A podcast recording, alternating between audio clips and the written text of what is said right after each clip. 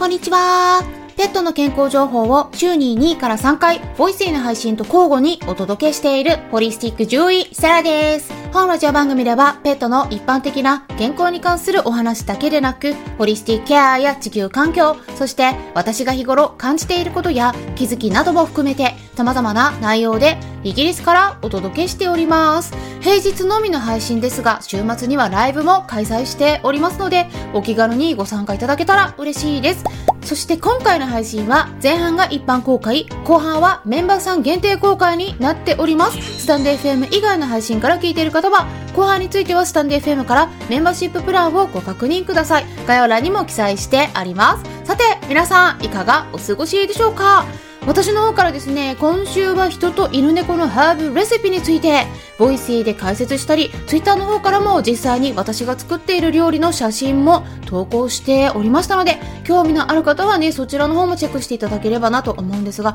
今回はですね、少しちらっとお話ししてた、うちの猫たちの病状についてですね、で、実はね、特にジョバンニをイギリスの動物病院に再び連れて行ってですね処置を受けましたので、え、そちらについて解説していきたいと思います。で今回の内容は特に猫ちゃんに多い病気になるんですがワンちゃんの飼い主さんにとっても参考になる点があると思いますので興味のある方はぜひ最後まで聞いてみてください。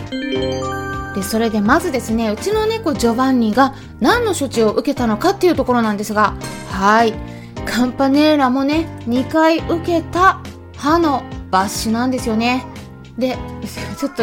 序盤に泣きましたけれども、はい、うちの猫たちは一つだけではなくて、いろんな病気持ってるんですけれどもね。で、えー、どんな病気持ってるかね、過去の配信、えー、ちょっと探っていただければと思うんですけれども、まあ、二人とも共通して持っている病気として、猫、歯歯細胞性吸収病巣っていう病気があるんですね。うん。でね、これね、ちょっと初めて聞いた方は、えー、なんだろうってちょっと稀な病気のような印象を受ける方もいらっしゃるかもしれないんですよね。でも、ちょっとね、これ名前長いし難しく感じられるかもしれないんですが、特に猫ちゃんの飼い主さんはもうすべての方が知っておかなければならないぐらいの本当に多いありふれた病気なんですよね。めちゃくちゃ多いんですよ、実は。で、歯の病気って言ったらね、すぐに思い浮かべるのが、歯周病だと思うんですけれども、この猫歯歯細胞性吸収病巣っていうのは、えー、きちんとデンタルケアとか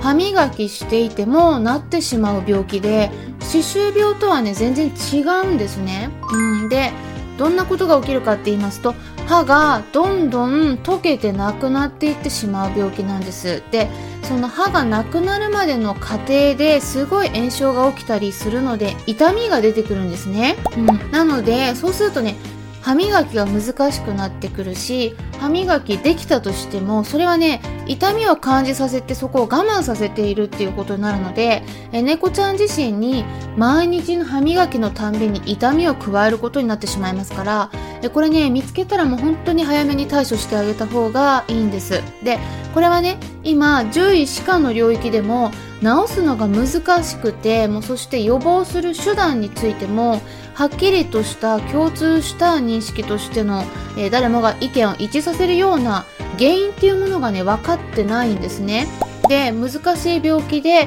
基本的には猫ちゃんに多くて、まあ、最近のデータによると1歳以上の時点ですでに48%の猫ちゃんで見つかったというアメリカからの研究結果もあれば、えー、スペインからの研究の方では検査された猫ちゃんのうちの約66%でこの病気が見つかったということもあるので、まあ、大体猫ちゃんがそうすると10頭いたらそのうち5頭から7頭くらいもこの病気になっているということになるんですね。なんだけど、検査しないとなかなか見つかりにくい、えー、そういう病気なので、まあ、本来はね、見つかってないものを含めるともっと多いのではないかというふうにも言われているんですね。まあ、ちなみにワンちゃんも起きるんですけれども、えー、猫ちゃんにも全然割合は少ないと言われてはいます。なので、まあ、私もですね、もういろんな論文あさって、根掘り葉掘りとちょっと調べてたんですけれどもね。で、それで皆さんにね、お伝えしたいような新しい情報がね、結構あるんですよ。はい、ちょっと溜まってるんですね。以前からね、ちょっと少しずつお話しなくちゃなとは思ってたんですけど、ご質問もあって回答したりもしてたので、ちょっと後回しになってしまってたんですけれども、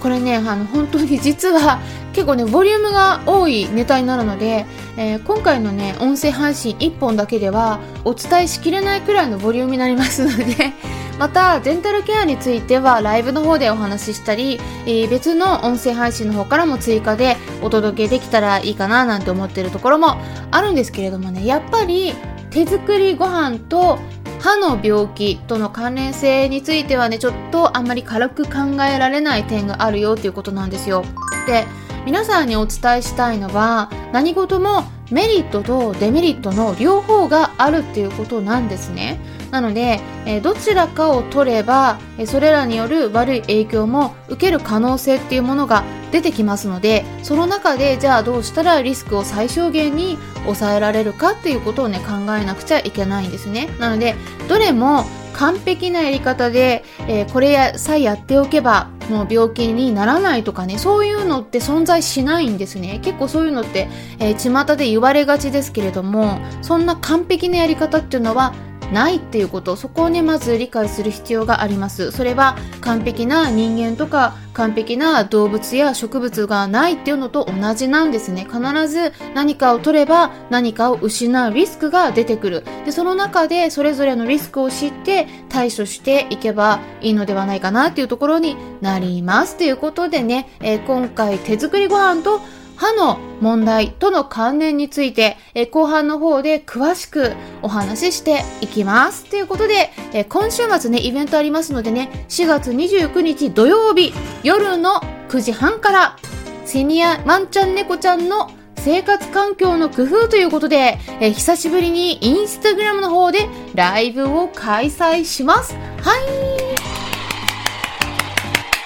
はい、ということで、まあ、年齢がね上がれば上がるほどこういう歯の病気もね本当に多くなるんですけれども他の体の変化も出てきて、えー、まあ見た目問題がないように見えてても血液検査の方で数値の方の異常が出てきやすくなったりもするしあとはそういった、まあ、いろんな病気が出やすくなったり症状も出やすくなるので、えー、ご家庭での生活環境をどんな風に工夫していったらそういう病気の予防にも役立てられるのか、まあ、そんなことをね皆さんと一緒にお話しできればななんて考えておりますので、えぜひぜひ日程の方概要欄の方からもう一回ご確認いただければと思います。ということでスタンデー FM 以外の配信の場合はここで終了になりますのでもしも後半も聞きたい方はスタンデー FM アプリの方から聞いてみてくださいアプリは携帯電話のアプリ検索のところからスタンデー FM と入力したら出てきますので、ダウンロードして私のチャンネルを探してメンバーシッププランにご登録いただければ